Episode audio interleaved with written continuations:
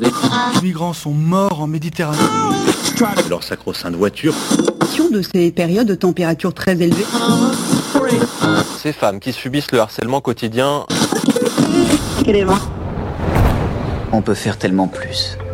Peut-être sauver ce monde. So Good Radio. 10 minutes, pour sauver, le monde. 10 minutes pour sauver le monde. La quotidienne info de So Good Radio.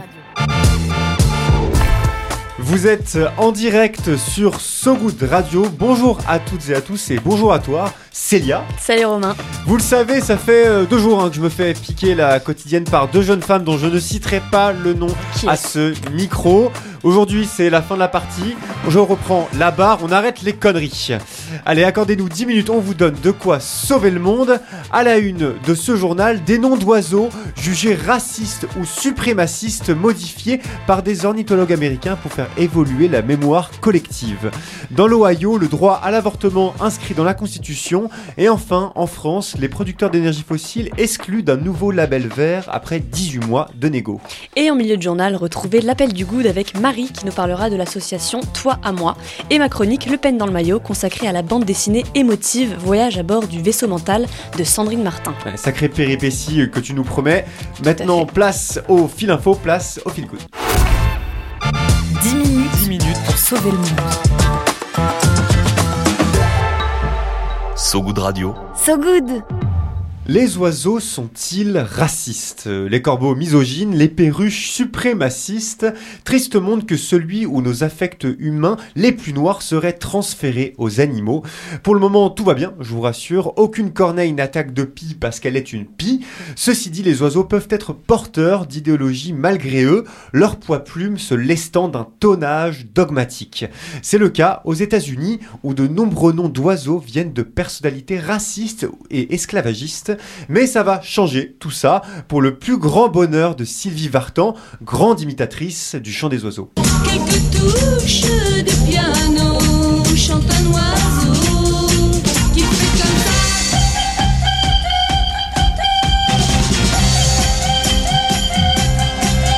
Sylvie Vartan reproduisant avec brio le cuit-cuit des oiseaux. Le morceau date euh, de 1968. Madame Vartan qui serait ravie de savoir que de superbes oiseaux comme le bruant à gros bec, un petit oiseau, chanteur des prairies, ne s'appelle plus le plectrophane de McCown, McCown étant un général de l'armée confédérée qui refusait l'abolition de l'esclavage. Bref, un genre de grand méchant dont le nom n'est plus mentionné lorsqu'on parle du bruant à gros bec. Les ornithologues américains ont en effet décidé de modifier officiellement plusieurs noms d'oiseaux, trop souvent attachés à des figures scientifiques qui dérangent. Des hommes racistes, suprémacistes, esclavagistes. C'est la société ornithologue américaine qui est à la manœuvre. Son but, réaliser un travail de mémoire sur l'histoire raciste et coloniale des États-Unis et travailler ces angles morts, typiquement le nom donné à des oiseaux, sans qu'on réalise, réalise toujours ce que cela sous-entend. Évidemment, seuls seront visées les figures dont l'histoire établit un lien clair avec l'esclavage, par exemple, comme pour le général McCarn. Les ornithologues sont en train de déterminer les oiseaux dont les noms vont changer. Entre 70 et 80 espèces seraient concernées. Ouais, une petite centaine d'oiseaux américains dont la dénomination pourrait changer à partir de 2024. Un projet qui devrait intégrer l'avis du public dans la détermination des nouveaux patronymes. Abondamment discuté, le projet vise à s'éloigner des préjugés historiques et à faire un pas vers une inclusivité dite scientifique. Après tout, nommer les choses, c'est un pouvoir, les dénommer aussi. Mais les nouveaux noms de nos amis les oiseaux seront bien moins politiques, ils se concentreront sur les caractéristiques des espèces. Ouais, c'est comme on le fait euh, chez nous en France, euh, la mésange bleue, le rouge-gorge, le héron cendré. C'est plus ludique, c'est plus poétique aussi qu'un nom de maréchal confédéré qui voyait les indigènes comme des sous-êtres. L'objectif, faire évoluer la mémoire, je le disais, mais aussi la conscience qu'on a du péril que vivent les oiseaux, dont la population a considérablement chuté ces dernières décennies. Le sujet dépasse donc la question des rues et des statues déboulonnées. Là, on parle de la survie de tout un ordre animal. Et si on doit se balancer des non-oiseaux pour y parvenir, so be it.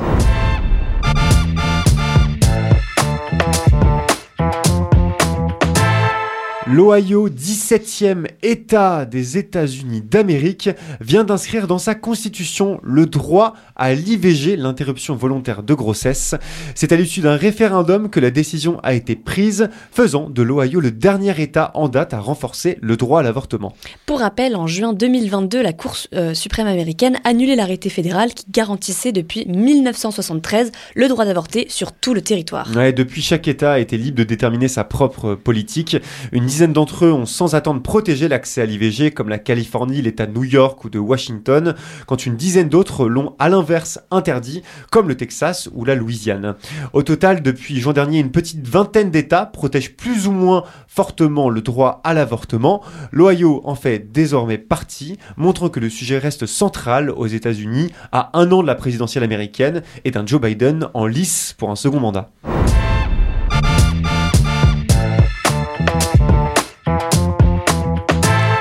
Après deux ans de débats âpres et de tensions en tout genre, vous n'imaginez pas, un nouveau label financier français va exclure les producteurs d'é- d'énergie fossile de son éligibilité. Alors je vous vois venir, la finance c'est du tous pourri, c'est un monde de requins, des histoires de labels, c'est du greenwashing. Et bien visiblement pas cette fois, ce label, l'ISR comme on l'appelle, l'investissement socialement responsable, a posé des critères d'obtention qui excluent mécaniquement les grands groupes pétroliers et gaziers. Une heureuse nouvelle pour les défenseuses et défenseurs de la finance verte et plus globalement des écologistes qui redoutaient un ISR au rabais. Pour s'affubler euh, de ce nouveau label, les fonds d'investissement notamment devront sortir de leur, leur portefeuille toutes les entreprises qui exploitent du charbon, du pétrole, du gaz de schiste. Les sociétés devront également se doter d'un plan de transition pour s'aligner sur l'accord de Paris adopté en 2015, accord qui prévoit de limiter le réchauffement climatique à 1,5 degré. Donc des entreprises comme Total Energy, British Petroleum seront de facto exclues, analyse le responsable plaidoyer de l'ONG Reclaim Finance, Antoine Laurent. Un signal clair et bienvenu envoyé en amont de la COP28 selon lui. Cet ISR devrait entrer en vigueur d'ici mars 2024.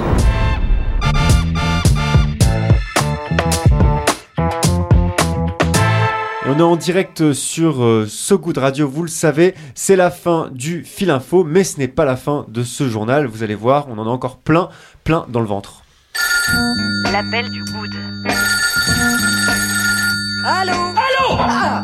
Allô L'appel du good. Allô, j'écoute Plein dans le ventre, c'est une bonne expression que je viens d'inventer. mais Exactement, bon, et je marche. suis le plein dans le ventre. Bon, bah, voilà.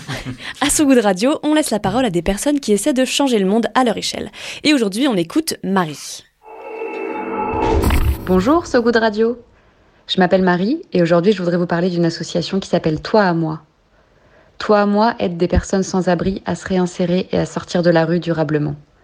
D'abord, on les loge dans des appartements, des vrais appartes, des T2, individuels. Et ensuite, on les accompagne individuellement avec des travailleurs sociaux qui vont les voir chaque semaine et qui les aident à reprendre en main leur santé physique et mentale, rouvrir l'accès à leurs droits, reprendre confiance dans son rapport à l'alimentation, au sommeil, retrouver sa place dans la société, re- reprendre une capacité de faire des choix, de partir en vacances, de travailler un projet professionnel, de passer le permis de conduire, réaliser ses rêves, quoi. Et on a déjà aidé plus de 150 personnes aujourd'hui à sortir de la rue. Dans 16 villes de France, on est présent euh, à Nantes, à Lyon, Paris, Bordeaux, Marseille, Toulouse. Euh, on a besoin de bénévoles et on a besoin de donateurs. Et vous pouvez nous rejoindre. Rendez-vous sur toiamoi.net. Merci beaucoup Marie, et rappelons qu'en France, en 2022, il y avait 4,1 millions de personnes mal logées selon le rapport annuel de la Fondation Abbé Pierre. Et pour celles et ceux qui veulent en savoir plus, retrouvez toutes les infos de toi à moi sur sogoodradio.fr. Viens voir un peu par ici. Le Pen J'ai une bonne nouvelle pour toi. dans le maillot. Le Pen dans le maillot. Allez, comme vous le savez, on continue avec euh, le peigne dans le maillot le plus affûté du paysage audiovisuel français, celui de Célia Morin-Cobne. Et oui, je sors ma grosse brosse. Aïe, aïe, Et pour s'endormir un peu moins con, voici donc le pen dans le maillot. On partage des conseils, des idées et des recommandations. Aujourd'hui, on va parler émotion, psychologie, on va ouvrir nos caboches et plonger dans les rouages du cerveau humain, alors accrochez-vous. J'ai lu récemment la bande dessinée Émotive, Voyage à bord du vaisseau mental de l'illustratrice et autrice Sandrine Martin. Sur 227 pages au ton pastel et coups de de crayon de couleur au trait fin, Sandrine Martin plonge dans la vie d'Alice, une femme d'une trentaine d'années, maquettiste d'un magazine, mère d'une enfant et mariée. Vous êtes-vous déjà demandé ce qui peut bien se passer dans la tête des autres? Moi, je le sais. Enfin, je sais ce qui se passe dans la tête de Riley. Je m'appelle Tristesse. Oh, bonjour Tristesse. Je m'appelle Joie. Et ça ne faisait que commencer. Le quartier cérébral allait devenir un hall de gare. Je vous présente Peur. Ok, excusez-moi, non, j'ai un vu, laissez faire les pros. Non, mais c'est quoi cette horreur Elle, c'est des goûts. Ouais, je sais. Riley, finis ton assiette ou tu seras privé de dessert.